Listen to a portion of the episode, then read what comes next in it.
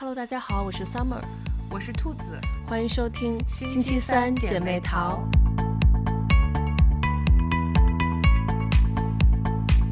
今天我们来聊一聊《再见爱人三》。我们刚刚看完了最新一期的《再见爱人三》，就是他们给对方还有自己画像的那一期，感觉还有挺多可以说的。而且这一期感觉呃，他们可能聊了一些他们的原生家庭，还有一些呃童年时候的事儿，就让我们更能理解他们在这个婚姻和这个关系当中的一些行为了。嗯，对，而且就是看到这儿就是能真的还是有感叹，就确实原生家庭对一个人影响非常的大、嗯、对，就又想起来咱们去年读的好几本书说到了这个，就真的是就真的可能是要用、嗯、要用自己一生去治愈小时候的一些一些成长的经历。对、嗯、没错。嗯，你就像那个呃老纪和王诗晴这一对儿，就最开始我们总是看到老纪好像控制欲特别特别的强，嗯，然后就觉得已经超过了咱们一般人的理解能力了、嗯、但是看到最新的这一季，他说到他原生家庭，因为就是他等于他爸爸妈妈都不要他了嘛，就突然一下就能理解了为什么他要有那么多的控制欲、嗯、他就是因为他觉得他无法去，有些东西他没有办法去掌控、嗯、所以他就要去想要有那种控制的感觉，所以他对王诗晴包括对自己就有非常多的这种强迫强迫症式的这种控制、嗯、同时因为他想要去证明自己，想要去得到父母，最开始是父母的关注，然后到后面可能是他工作上的还以及他周围人的关注、嗯、所以他就对自己要求很高，一定要自己做到最好，他觉得这样才能得到别人的关注，才能让别人爱他。对，其实其实很累。对，我觉得他挺可怜的。对对。然后就是觉得他真的活得太辛苦了。嗯。因为他自己也说嘛，他他就说问起你你家里面人是怎么样的，他就说的啊、哦，我我我很幸福、嗯，然后还说我上学嘛，然后我学成绩很好的，就是他一直想做一个完美的人，然后以此来证明我是值得被爱的、嗯、我就觉得这一点其实真的挺就是很很让人会心疼他。对，但同时又觉得他这样活真的太太辛苦了，就是、嗯、如果他能够稍微放下一点、嗯、我觉得可能他和王诗晴都不会那么的痛苦。就他因为就像你刚才说他太想要抓住一些东西了、嗯、他能抓住的是什么呢？第一个他能掌控他自己，所以他对自己要求特别高、嗯、然后另外就是他觉得他可以掌控他的另一半，嗯，呃可以帮助他怎么怎么样，就是对，但但这个真的我觉得还挺挺压迫人的，就就有点这个事儿真的我觉得对，而且就是你像有点这个事儿对于咱们一般人来说，它只是一个我这个衣服它脏了、嗯、脏了我还可以再洗、嗯、就算洗不干净了那我再买一件新的衣服也没有关系、嗯、但他把这些就归结到了对上升到了工作上面。他认为就是他不是说了吗，就是出门就是战场所以他会认为你身上有有点，如果这个事情被客户看到了、嗯、或者是被别人，因为他会认为你你这个模特这个职业就是你的形象是非常非常重要的，所以他怕万一被客户看到了那可能会影响到你的这个职业工作上面的事情、嗯、但是其实对于别人来说都不是这么认知的，只有他自己是这么认知的。对，所以我就觉得他就是太过完美主义了、嗯、就, 就是但其实没有人是完美的，就是感情也没有可能是完美的，所以他就是我真的觉得他这样就是让他自己和他的爱人都很累。嗯，对对，而且同时因为王诗晴刚认识他的时候王诗晴还是一个小女孩、嗯、然后现在她三十多岁了，长大了，她有自己的想法了、嗯、然后老纪就会觉得你不需要我了，你要离开我了，这个又会勾起他童年那个被抛弃的那个记忆、嗯、所以他就更想要去抓住它，但是就是像你手里抓一把沙子一样，你抓的越紧，那个沙子反而会流失的越快。对，就是因为看这期就是老纪有说，其实他也为了王诗晴，其实放弃了自己的很多，嗯、就说他其实是就是愿意为对方去牺牲自己的。其实我觉得也是。嗯，也是因为他自己，我觉得他其实还是有一些讨好性人格的、嗯、所以他为王诗晴做了很多事儿，对，也也愿意帮助他在事业上让他更更成功，嗯嗯，所以说其实他做了这么多，就觉得他其实也还是挺好的，但是但另一方面，正是因为这样，他就会觉得，那你也应该就是在、嗯、继续在保持我们两个人的这个这个模式，就像大家刚才看电视说，就真的很像师傅和徒弟。对对对，而且就是我就感觉他现在做的一些事情啊，他有点像王世勤的那个经纪人的那种感觉，所以就是等于他放弃了自己的这个职业生涯。当然其实我觉得他当初放弃的有一点、嗯、因为他确确实岁数也是大了，他这个职业确实还是吃青春饭的这么一个职业，他其实继续发展下去也不一定很好，所以他当时做了他当时的一个我觉得相对好的一个选择吧，就是他来帮助王世勤，因为王世勤还有很大的发展的空间，帮助他往上推，用他的那些经验。但是如果王诗晴，他会觉得王诗晴一旦离开他了，那他现在工作作为他的经纪人，他等于他的工作就没有意义了，或者说他就没有工作，嗯、他觉得他的一切都没了、嗯，所以这也是他让他很焦虑的一点。嗯嗯，对对，就包括还有咱们刚才说他有，其实也是有那个中年危机的，对，对，所以他会觉得就是就是他就是也是不能掌控了，嗯、而且他觉得自己已经不是以前那么厉害的人、嗯、然后也不是王诗晴最需要的那个人了、嗯、就他心里还是有很大的恐惧的，对、嗯、就是他说他觉得自己老了，岁数大了，是大概三年前的时候嘛，那他和王诗晴开始争吵的这个点差不多也是从两三年前开始，所以就刚好就是从他有中年危机的这个时候开始，他们就会越来越多的问题出现。然后王诗晴刚好也是从一个二十岁出头的一个小女孩长成了三十多岁的一个成熟的一个女性、嗯、她就是呃自己她也有了成长，有了蜕变、嗯、所以她也想要独立。但是其实有的时候女生我们想要去独立，嗯，不是说就我们可能以前二十多岁的时候，呃，会相对来说更呃依赖于我们的呃另外一半，但是到三十多岁了，我们可能没有像以前那么依赖另外一半了，但是并不代表我们不爱对方了。嗯、但是男生他可能就会觉得你不依赖我了，你是不是就不爱我了，然后就要离开我了。其实男生也会想很多，他就从一个小小的点，他也会会想到想成一个很严重的事情，但实际上其实不是这个样子的。对，就我觉得。呃，男性还是很希望另一半表现出来需要他、嗯、就是我觉得这一点好像在男生那儿还是挺重要，就是感觉到我就是你很需要我。对，但是我觉得现在很多的女生就差不多到了三十岁之后，嗯，就我觉得有一种就是女性的成长或者是觉醒之类的、嗯、就是她会嗯、呃、突然意识到自己更独立了，就是自己可以独立的做很多事情，我不一定需要说去通过嗯，求助对方、嗯、或者是让对方来帮助我做这个事情，嗯，但这个时候可能可能会让很多的男生就是不适应或者说不习惯，对对，嗯嗯，因为我觉得现在这个社会，嗯、呃，我觉得其实可能以前的社会啊，女性大部分时间是在家里头，所以她成长并没有那么的大和那么的快。那男性呢，其实我觉得可能男性更多会习惯受女性的照顾吧，所以他们的成长也没有那么多。但现在的女性就是我们有很多的呃生活，有很多的就是可以在在外面有一些呃经历，所以女性的成长我觉得相对来说会比男生走得更快一点，就会有这种男生和女生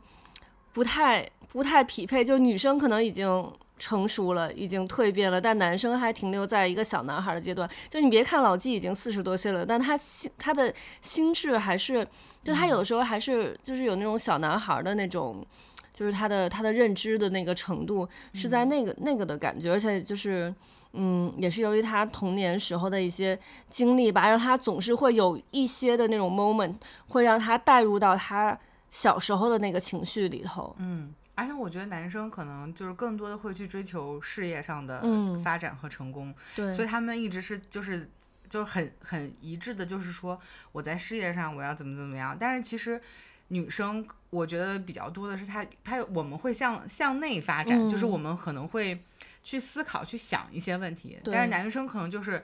比较直线条，就是我我就是追求我事业上的、嗯呃、我我事业上要怎么样成功，或者说我要怎么样去赚钱。但是女生可能她也她在工作，但是她在工作之余，我们因为女生可能就是会想的比较多一些、嗯、所以女生可能会就是思考就是这种内在的东西可能会多一些、嗯、所以我觉得这也是为什么女生可能有时候成长的会速度比男生稍微快一些。嗯，就是她这种向内的这种发展，就是这种精神上的东西可能可能会走得更快一些。 嗯, 嗯对，没错。你就像其实睡睡和张硕这一对、嗯、就特别典型的就是女生已经成长起来了，但是男生我觉得不仅没有成长，反而还倒退。对，倒退了。你像睡睡，就是他可能刚开始跟张硕认识的时候啊，都是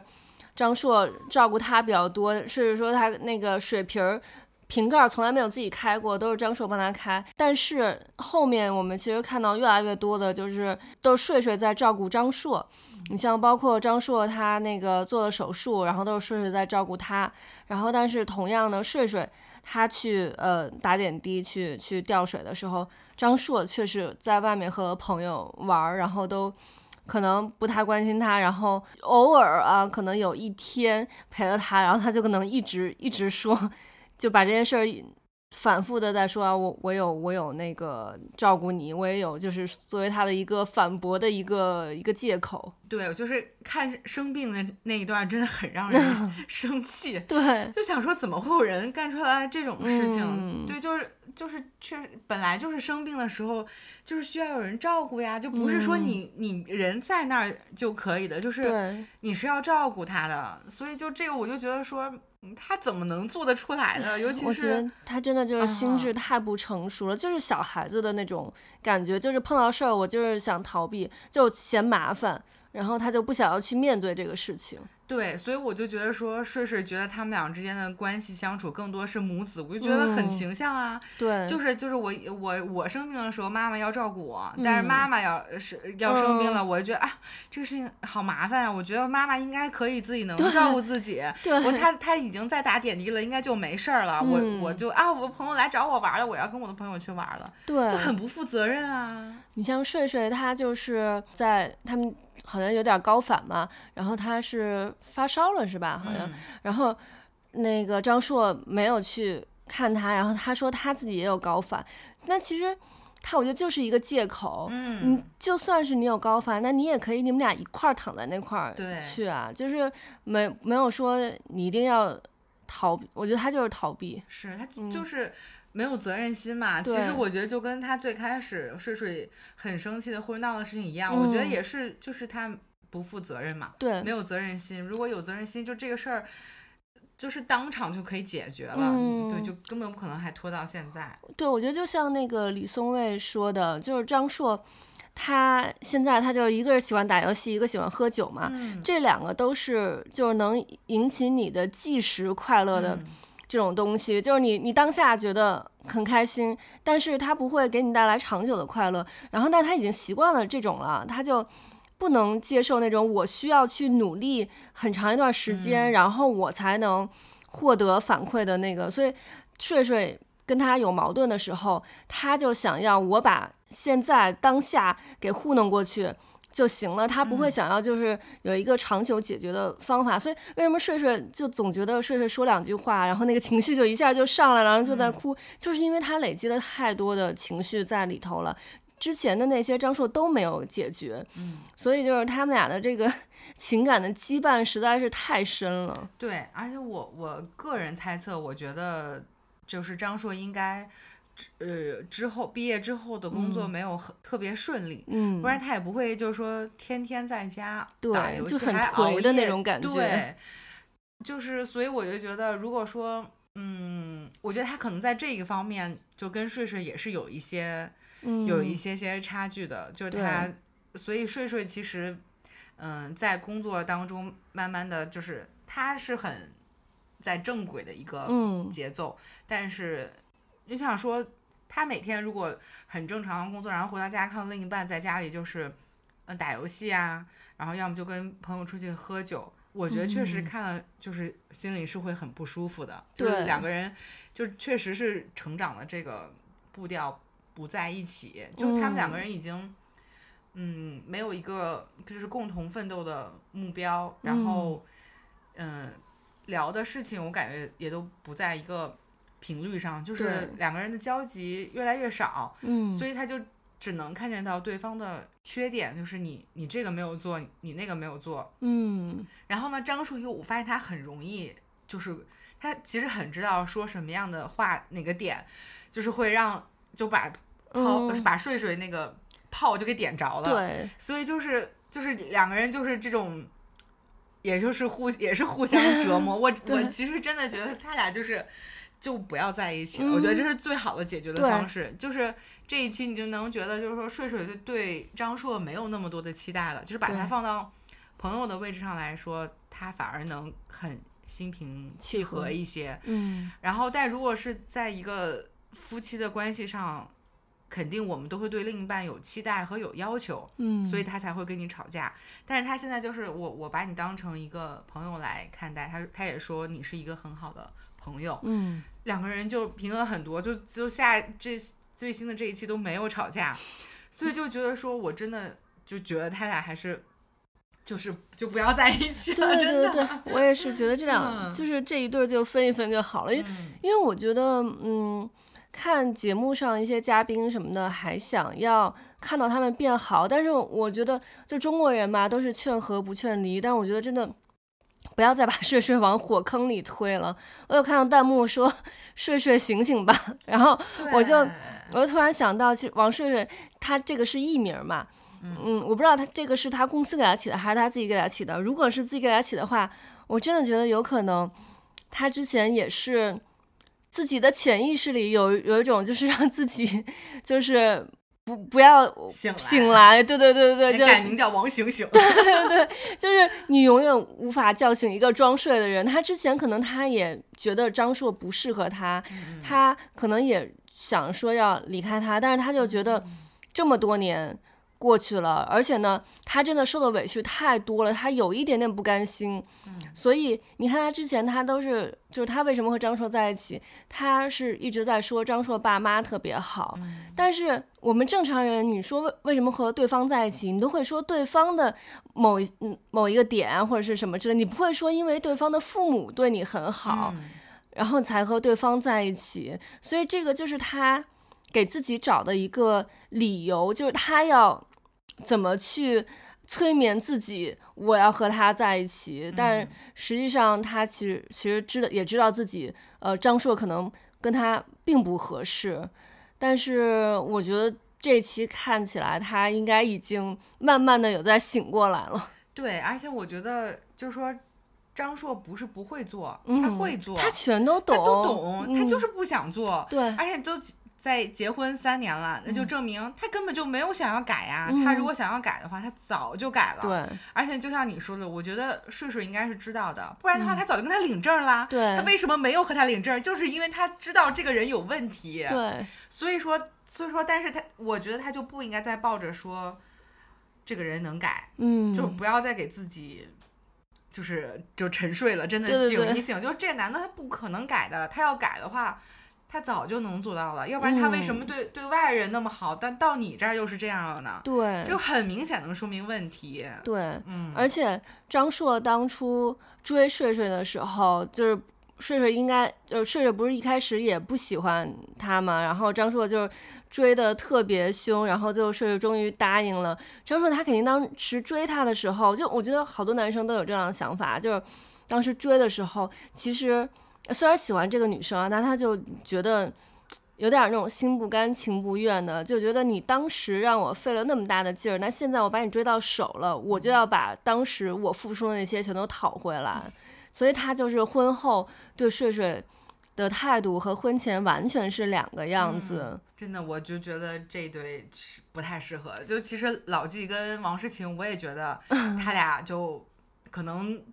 做做朋友更好、嗯、就是更就反而能欣赏和尊重对方，能看到对方的优点了，对，因为老纪和王诗晴我原来觉得他们俩没有什么问题，他们俩只是就是小问题啊，老季只是中年危机、嗯、但是看完这期之后，我是觉得他们俩需要一个嗯心理更强大，就是呃怎么说更有幸福的经历的人去、嗯、治愈 对, 对去治愈他们，因为他们两个人都是可能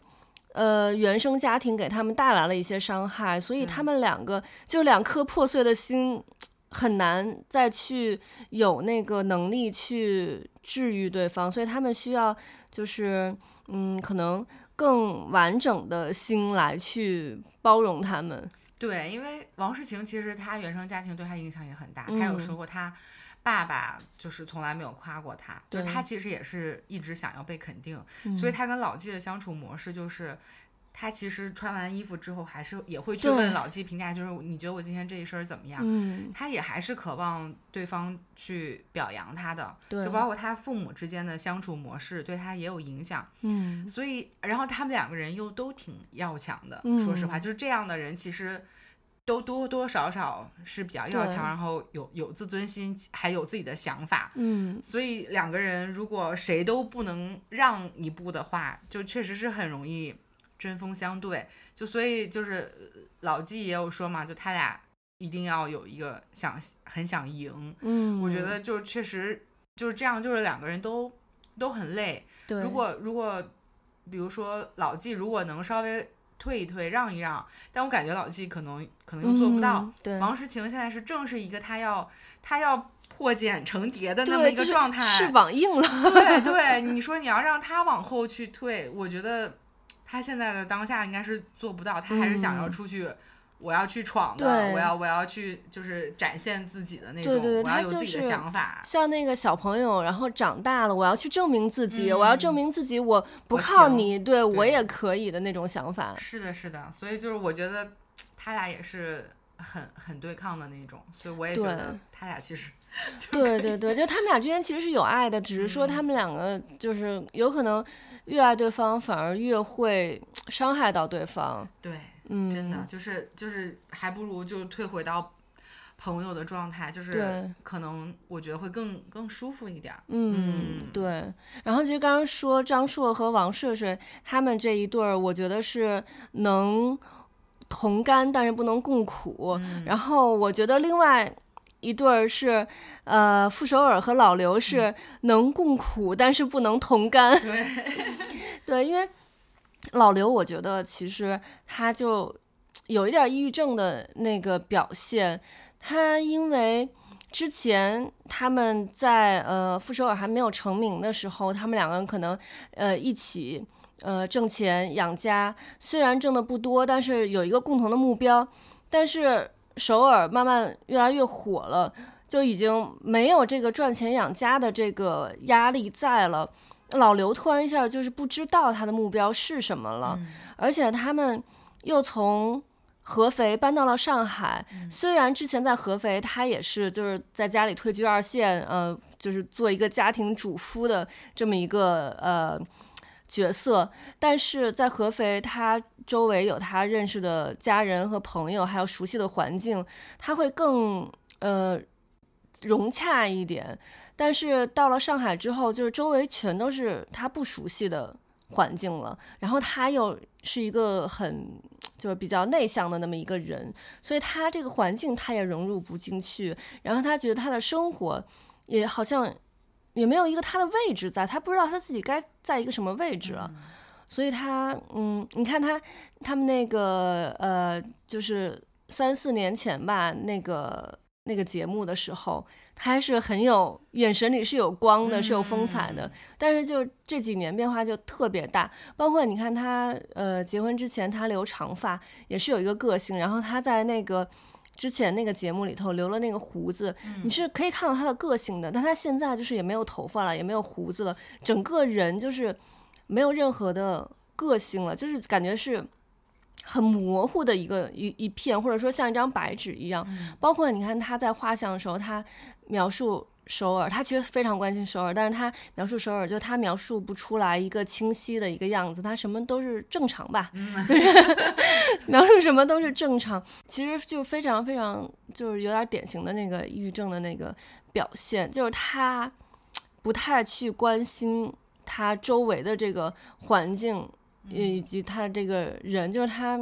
不知道他的兴趣点在哪儿。嗯，嗯对，我觉得就像你说，因为他们以前在合肥的时候，两个人还是有一个共同的目标的，那会儿就是有经济上的需求，要一起买一个房子呀，就是他俩还是有有共同的奋斗这个目标的，嗯，但是没想到傅首尔一下子上了奇葩说就火了，嗯，就就能直接从合肥哎搬到上海住了，就都实现阶层的跨越了。因为原来他俩其实两个人条件都一般，嗯，我觉得就是这种来得太快了，可能老老刘也没有没有很快的能够适应，嗯，就他有点无所适从，但是嗯。呃首尔是一直在成长的，就是他接着又去录别的节目啊，嗯，然后又开始比如说参加电视剧了，嗯，然后他现在又要自己当导演了，所以他就是一路在完成了一个自我的成长、嗯、蜕变和和治愈，因为他其实原生家庭也也也不是很很好，嗯，然后老刘我就觉得他就是没有能跟上傅首尔的这个这个步调，因为他本身节奏也不是一个很快的人，而且我觉得他是那种。还比较活在自己世界里，就有自己小世界的人，对对，但他被迫从合肥到了上海之后，他可能连自己的小世界也没有了，然后他又没有找到他新的、嗯、可以有一个新的属于他自己的地方，对对，所以他就是我觉得他确实是有点迷失自己了，嗯，然后然后就是像嗯戴军说他那个点、嗯、然后他痛哭的时候、嗯、其实那个当时对我就是触动还挺深的，就是因为他觉得自己嗯为了这个家，然后为了首尔、嗯、他自己推到后面做做了一个家庭主妇，他觉得他自己牺牲了，嗯，因为大家说你可能更爱你自己嘛，就是他觉得陷入到了自己这个情绪当中，就是、嗯、哦我我是为这个家庭牺牲的那个人、嗯、对对，我我是要成全他的，他就我觉得陷入到了一种就是自我感动当中、嗯、就所以所以戴军那么着说他的时候，他会反应那么强烈，就是他曾经相信的那一切都崩塌了，嗯，对，就是他其实是就是陷到自己的情绪当中了、嗯、而没有说是放到整个这个家庭里面，我们两个人去来看待这个这个事情， 对, 对, 对，我觉得他们两个人都有点太客气了，就是总是想着哎呀我不要去打扰他们做什么事情，我不要去打扰到对方、嗯、但实际上夫妻双方你在一段关系里头就是要两个人一起去做一个什么事情，就是要打扰到对方啊，这样你们才会有更多的羁绊，你就像王顺和张硕他们俩是羁绊太多了然后老刘和首尔他们俩就是羁绊太少了、嗯、但是这个可能刚开始你会觉得哦，我不要打扰到对方，我是为对方在在着想，但是、嗯慢慢的你们两个人就会越越走越远了，你们共同的话题就会越来越少，对，所以我觉得像 Papi 这样在节目上说挺好的、嗯、因为他就说他也会有点担心他跟他老公就是会不会变成就是像首尔和老纪这样、嗯、然后他就说他们每一周都要花一点时间一起去做一些什么事情，对，我觉得这个其实是挺好的、嗯、所以我觉得首尔其实也应该要稍微呃有的时候慢一点点、嗯、就是跟老刘一起去就是做一些什么事情，当然当然他也有说过就是老刘没有就感觉好像对什么事情都没有兴趣了、嗯、但是我觉得可能通过这个节目他们两个人其实我觉得可以稍微调和一下，就是首尔也也去找一些事情来跟他一起做、嗯、就是两个人设立一个共同的目标或者是事情，因为其实首尔有时候我觉得他其实是有一点点说话咄咄逼人的、嗯、就是他可能就是很辩论的那种风格，对，他口才太好了，对对对，他有时候其实有点咄咄逼人、嗯、就是我觉得他也可以稍微稍微稍微慢一点，对，就是而且我觉得他应该多让老刘去呃参参与进来一些事情、嗯、因为就感觉这个家他也说觉得这个家他自己是顶梁柱、嗯、我觉得就是因为让老刘参与的太少了，嗯，因为他会有一点点就是呃就是有一点点埋怨吧，就是说让老刘去定那个地板、嗯、会定不好对，但是我觉得不能因为这个事情就不让他去做了，对，你没你没关系，你就让他定嘛，定多了又怎么了， 对, 对, 对，定多了就多了呗就是我觉得就是你要让呃另一半参与到这个家庭当中来、嗯、让他有更多的参与感，就即使他可能在这个上面做的没有达到你的要求，嗯，那 OK 啊，没关系，就是你就你也要让他去做，他可能做的多了，参与的多了，嗯，他慢慢就会好了。但是因为他又感觉到你的这种不满，他可能也会小心翼翼，嗯，他可能也就不愿意做了。对，就我觉得就是像你说，要多一些羁绊嘛，嗯，多一些参与感，就是多让老刘介入进来。对，嗯，他们两个人都是在做什么事情的时候，他都想的是啊，我能做什么？但实际上，我觉得就是作为夫妻的话，应该是想我们能做什么。嗯，所以他们两个人真的就是，哎呀，就感觉其实他们两个，我觉得是最最不太会离婚的一对儿，嗯，因为他们两个人其实就是还是爱对方，只是说两个人可能生活稍微有点渐行渐远了，但是其实在，在再抓回来，其实是还是非常好的。对，因为就是其实开场呃。第一期时候也有他嘉宾也说过，就他俩就很像是，就是如果把性别一旦转过来嘛，嗯，就其实是也也是这样的，就很多家庭，嗯，家庭主妇其实就是像刘毅这样的，嗯，就时间长了的话是会这样的精神状态。嗯，我觉得其实如果是嗯，就是女生和男生这样的两个人，反而相对来说，我觉得更好调和一点，嗯，就会比男人的在外面，然后女女生在家里，嗯，就是我觉得反而不那么容易呃中和。我觉得就是女生这个在外的话，她稍微中和一下子，嗯，我觉得还是就是会更容易一点。我觉得对对对，嗯，因为就是我们的社会的观感还是觉得男生，其实我觉得这三对都挺逗，这三对其实男生都是有点退居二线，都是在靠女强男弱，对，都是女生在外面，嗯，就是嗯抛头露面呀，嗯，去打拼的这个这个状态。然后，所以我们现在的社会就好像于对于这种女强男弱的这个组合，还是没有那么容易接受，嗯嗯，所以男生的话，他心理上会有更多的压力，对，挫败感，对，嗯，是。所以其实我觉得像老纪，就他也可以不要那么牺牲，嗯，就他也可以出去接工作呀。我觉得他没有必要把所有的精力都放在了王诗晴的身上。嗯，就是他，你你就是他，虽然年纪有点大了，但我觉得，嗯，也能接一些活动，拍一些平面，我觉得也是没有问题的。就是他其实也可以谋求自己的在事业上的就是第二春之类的，就是另一种发展。对，就是这样的话，就是他自己有有了空间，有了成长，然后王诗晴也会有了自己的空间。我觉得其实这样对他们来说，嗯，都挺好的。就包括老刘，我觉得就是就是他其实也可以。呃，对首尔的工作，嗯，有一些参与，对，因为他之前也是也是有相关的嘛，对。那既然首尔现在要当导演了，就是他也可以参与进来啊。就是我觉得，我觉得还是要给自己找一些事情做。嗯，就其实就跟我们跟当嗯、呃、家庭主妇的朋友也会说，你一定要有一个自己的事情，就无论你去不去上班。嗯，你要有自己的事情去做，我觉得这个其实是不分性别的，就是所以我觉得真的老刘可以就是嗯振作起来。对，其实我觉得老纪和王诗晴有一点点像上一期的呃张婉婷和宋宁峰，就是他们两个又有又是呃夫妻，但是又有工作的关系在。你看。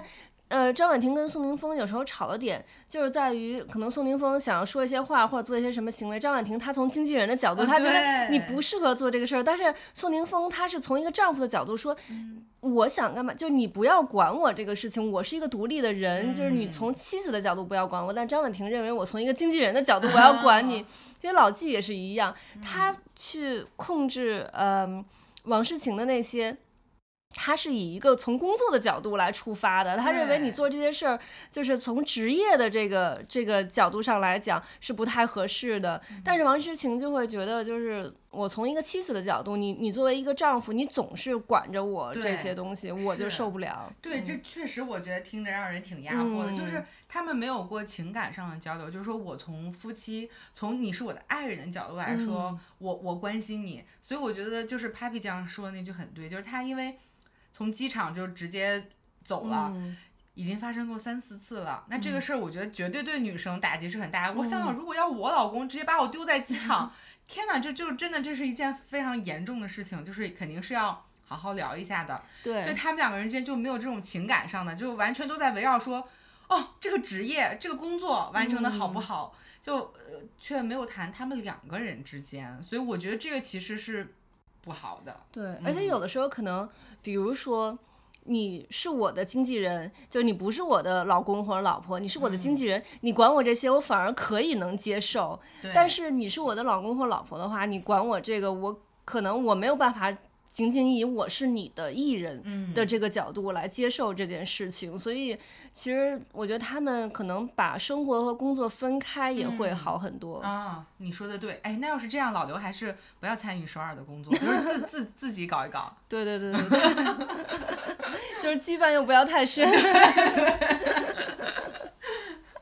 所以我觉得这这个度还是挺难掌握的、哦、是、嗯、就是两个人又要互相参与到对方的生活，但是又不要参与的太深、嗯、其实我觉得还是把工作和生活分开比较好，就是在工作上少参与，但在生活上多参与一些。对对对，你说的对，没错。对 OK， 那我们这一期我觉得分析的差不多，然后我们其实还挺期待，挺期待对对对对对，看看后面他们会怎么发展，嗯，看看后面会不会有一些反转，对反转，但是就希望真的睡睡赶快醒醒吧。对，就是真的不要在一起了，嗯，离开这个人吧。对对对 ，OK， 那我们这一期就到这儿了，我们下期再见，拜拜，拜拜。